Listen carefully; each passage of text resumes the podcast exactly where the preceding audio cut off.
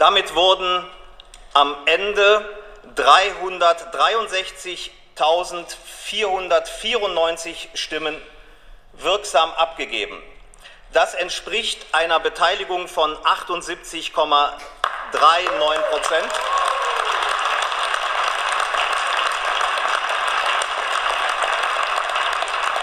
Dies ist eine höhere Beteiligung als vor vier Jahren. Auf der Grundlage dieser nun gültig abgegebenen Stimmen gibt es folgendes Ergebnis. Mit Ja haben gestimmt 239.604 Mitglieder der SPD. Mit Nein haben gestimmt 123.329 Mitglieder der SPD. Das entspricht einer Zustimmung von 66,02 Prozent der abgegebenen Stimmen und die Nein-Stimmen waren entsprechend 33,98 Prozent. So, da ist es endlich das Ergebnis, auf das wir alle so lange gewartet haben.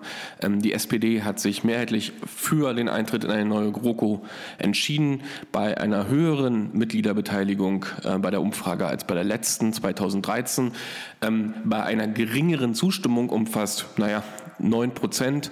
Ähm, damals ging das Votum zu 75 Prozent äh, für die GroKo aus, jetzt zu 66 Prozent.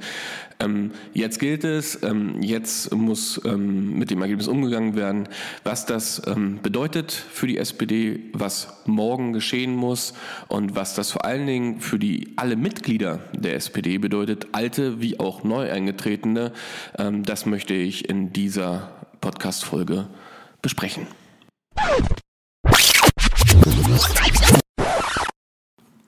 So, morgen ist ein neuer Tag. Jetzt beginnt die Arbeit einerseits für den Parteivorstand, für Andrea Nahles als neues Machtzentrum dieser Partei. Nicht nur als Parteivorsitzende, sondern auch als Fraktionsvorsitzende und damit als parteipolitisches Korrektiv gegenüber der Regierungsarbeit im Bundestag.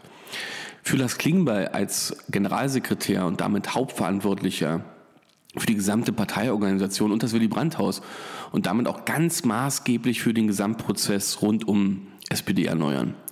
Und klar auch für Olaf Scholz als Vizekanzler und Finanzminister in der zukünftigen Regierung.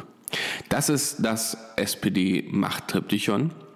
In diesen sechs Händen liegt zu einem wesentlichen Teil, wie sich die Partei trotz oder gerade wegen der GroKo so aufstellt und neu organisiert, dass sie in Zukunft selbstbewusst und deutlich unterscheidbar vom Koalitionspartner auftritt. Der andere verantwortliche Teil liegt in den Händen der SPD-Mitglieder. Die prägen ganz maßgeblich das Außenbild der SPD und viel stärker, als sie manchmal bewusst ist auf Facebook, auf Twitter, im Supermarkt, am Gartenzaun, auf Arbeit, beim Sport, im Baumarkt, im Restaurant, in der Kneipe, ja selbst im eigenen Ortsverein. Wenn ich die ganze Zeit nur sage, wie scheiße alles ist, glauben das auch alle anderen. Für mich ist es sowieso ein kleines ärgerliches Phänomen und jetzt kommen wir so ein bisschen zum Teil Publikumsbeschimpfung, ähm, dass diese SPD, die so stolz auf ihre Programmatik ist und darauf, dass die Mitglieder diese bestimmen, ähm, diese SPD die Mitgliedervoten durchführt und die SPD erneuern ganz wesentlich auch dazu nutzen muss, die Strukturen aufzubrechen, um Beteiligung zu verbessern, Durchlässigkeiten zu erhöhen und die Mitmachschwelle der Mitglieder massiv zu senken, dass diese Partei oder besser gesagt viele Mitglieder ausgerechnet jetzt auf Impulse auf, vom Parteivorstand warten, scheinbar darauf warten, erklärt zu bekommen, wie SPD, SPD erneuern funktionieren muss, was geschehen wird und mit welchem Ziel. Das halte ich für grundfalsch. Der SPD brennt der Hintern. Ausnahmslos an allen Stellen. Und zur Wahrheit gehört auch, dass es nicht mit Reformvorschlägen und Reformbereitschaft des Parteivorstands und des Willy Brandt-Hauses getan ist. SPD erneuern wird ins Mark der Partei gehen müssen und dabei an keiner Gliederung Halt machen. Die erste Frage muss für alle lauten, wie organisieren wir die Partei? Die zweite Frage muss sofort lauten, was muss ich selbst dafür tun? Und die dritte, womit fange ich dazu in meinem eigenen Ortsverein an? Übergreifend geht es darum, die SPD offener, jünger und weiblicher zu machen, weil wir einfach sehen, dass die Partei nicht unbedingt die Gesellschaft widerspiegelt, wie sie im Moment aussieht. Wir fordern unter anderem eine Jugendquote, dass wir sagen, äh, jeder fünfte Listenplatz muss mit jemandem belegt sein, der unter 35 ist. Wir haben äh, ein großes Problem mit der Repräsentanz von jungen Menschen in äh, öffentlichen Strukturen, also bei Mandaten. Begrüßen Sie den SPD-Parteichef Martin Schulz. Das ist die alte SPD. In Niedersachsen stehende Ovationen für einen, der ein historisch schlechtes Wahlergebnis zu verantworten hat.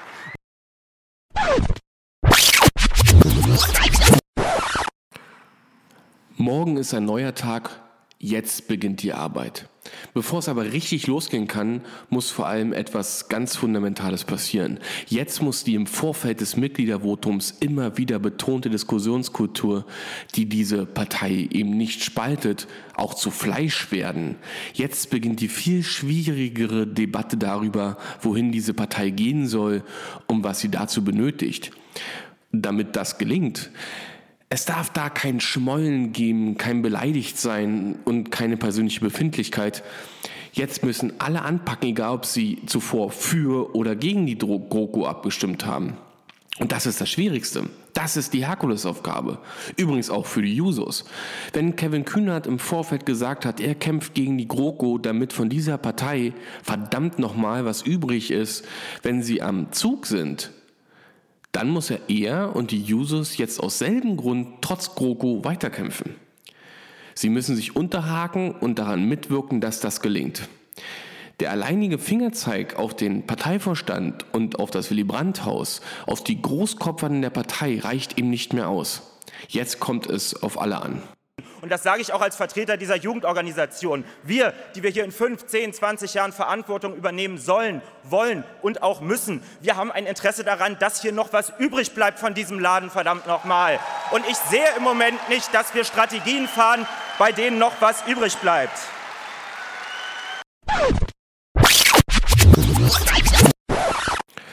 Morgen ist ein neuer Tag und jetzt beginnt die Arbeit. Die SPD muss in der nächsten Legislaturperiode einen Spagat hinlegen, auf den wäre selbst Jean-Claude Van Damme verdammt neidisch. Den Epic-Split der Parteipolitik. Einerseits Regierungsmitglied und Partner in einer großen Koalition, auf der anderen Seite als erneuerungsbedürftige Partei, die endlich einen Strohhalm braucht, aus dem sie sich aus der Scheiße ziehen kann.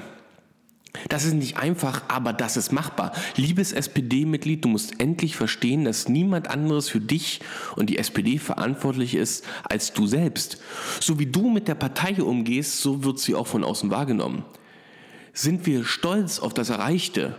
Und ich meine explizit nicht Willi, sondern sind wir stolz auf das, was die SPD jeden Tag versucht, um das Leben vieler Menschen besser zu machen sind wir stolz darauf, dass die SPD im Bund und in den Ländern, in denen sie Regierungsverantwortung trägt, jeden Tag versucht, Zukunft voranzutreiben, Bildung für alle zu verbessern, die Kluft zwischen Arm und Reich zu schließen, Wirtschaft zukunftssicher zu machen und die Chancen der Digitalisierung zu umarmen und die Risiken mit wachem Blick anzugehen?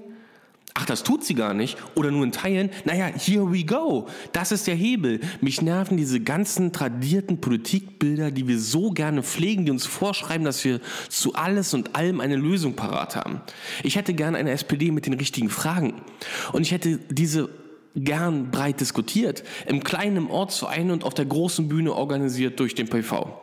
Es geht nicht darum, wie wir uns, egal in welcher Konstellation, von der Union abgrenzen oder durch Öffnung und Erneuerung von den Grünen unterscheiden. Es geht darum zu definieren, was die sozialdemokratischen Antworten auf die Herausforderungen der Zukunft sind. Da hilft kein lamoyantes Zurückblicken in die Vergangenheit und eine äh, Romantisierung des Gewesenen. Heute wird niemand mehr Willy Brandt.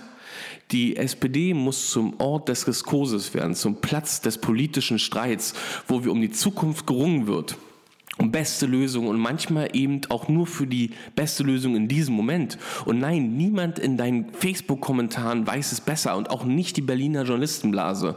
Auch die bewerten nur die Gegenwart entlang der Erwartungen aus der Vergangenheit. Die SPD muss sich frei machen von den wöchentlichen Umfragen, von denen sich vor allem Sigmar Gabriel in der Vergangenheit hat so stark treiben lassen. Profil gewinnt man durch Haltung. Haltung schafft Vertrauen und Respekt und das wird gewählt. Die SPD muss eine Haltung zu Zukunft entwickeln und nicht nur dazu, ob sie gerade mal in eine GroKo einsteigen will oder nicht, ob ihr das gelingt oder nicht, das ist die Schicksalsfrage dieser Partei und nicht, ob Angela Merkel Kanzlerin ist. Du musst dir nur mal überlegen, was für Leute Sozis wählen. Dein Schwiegersohn zum Beispiel und Frau Surbier. Was für Typen das sind, habe ich gefragt. Wenn es jemandem gut geht, wenn er gesund ist, reich und fröhlich, dann meinst du, der wählt eine Partei, die alles zerstören will? Weiß ich nicht so genau. Und dann wirst du blöde und dann wählst du die SPD. Diese Situation ist sowohl Chance als auch Risiko, als auch letzte Möglichkeit für die SPD, ähm, etwas zu machen. Ähm, fernab von jeder Emotionalität und fernab von jeder Panik und äh, Erwartungshaltung und Hoffnung und Enttäuschung, die mit ähm, sowohl dem jetzt äh, Ergebnis des Mitgliedervotums als auch mit der äh, zukünftigen Regierung einhergeht, ähm, zusammengeht, bleibt zu sagen, diese SPD ist eine stolze Partei. Sie hat die meisten Mitglieder in diesem Land. Sie hat in der Vergangenheit unglaublich viel Verantwortung für dieses Land getragen und ja, das wurde ihr meistens nicht gedankt. Das ist das Schicksal dieser Partei, aber damit kann man umgehen. Was diese SPD endlich verstehen muss, ist, dass sie ihr Schicksal selbst in der Hand hat.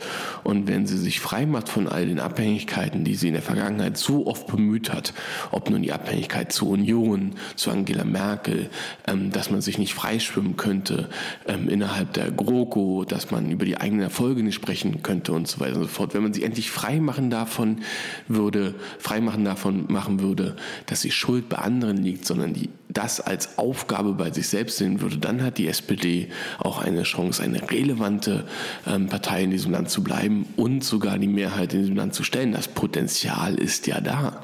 Und die CDU liegt vor weitaus größeren Herausforderungen als sie es im Moment wahrhaben will und als es im Moment das Bild so zeigt. Ähm, aber das dann endlich auch in einer der nächsten Folgen. Ähm, das war es jetzt hoffentlich erstmal. Vier Folgen On-Blog SPD. Das war nicht Ziel und Aufgabe des Podcasts. Das ist kein SPD-Podcast. Es geht tatsächlich um Politik und Strategie im Allgemeinen. Aber das ist natürlich etwas, ähm, was jetzt im Moment gerade so massiv einwirkt und natürlich ich auch als SPD-Mitglied ähm, da natürlich auch persönlich äh, sehr ex involviert bin. aber das soll sich ändern. Schon in der nächsten Folge möchte ich nicht mehr über die SPD explizit sprechen, sondern über das, ähm, was es sonst noch zu bereden gäbe. Ähm, ich würde mich freuen, wenn ihr diesen Podcast abonniert auf iTunes ähm, oder mir bei SoundCloud folgt. Auch dort könnt ihr kommentieren, liken, teilen natürlich, andere Menschen davon erzählen aber eben auch auf iTunes. Da bitte den Podcast abonnieren und immer die aktuellste Folge auf dem Handy runterladen. Ähm, auch ihr könnt diesen Podcast dort bewerten und halt auch eure Bewertung reinschreiben. All das hilft mir, ähm, all das hilft mir besser zu werden und vor allen Dingen aber hilft es auch, um die Reichweite zu erhöhen. Ähm, natürlich könnt ihr auch auf die Webseite gehen, podcast.matthias-richel.de, könnt dort jede einzelne Folge kommentieren. Ähm, und natürlich könnt ihr mich auch auf den sozialen Kanälen auf Facebook und Twitter ähm, erreichen. Ich bedanke mich fürs Zuhören. Heute wurde es ein wenig emotionaler, ähm, aber dem Anlass entsprechend meiner Meinung nach. Ähm, jetzt lassen wir wieder ein bisschen Ruhe einkehren und ich freue mich auf all das, was da noch kommen mag. Ähm, Matthias Riche.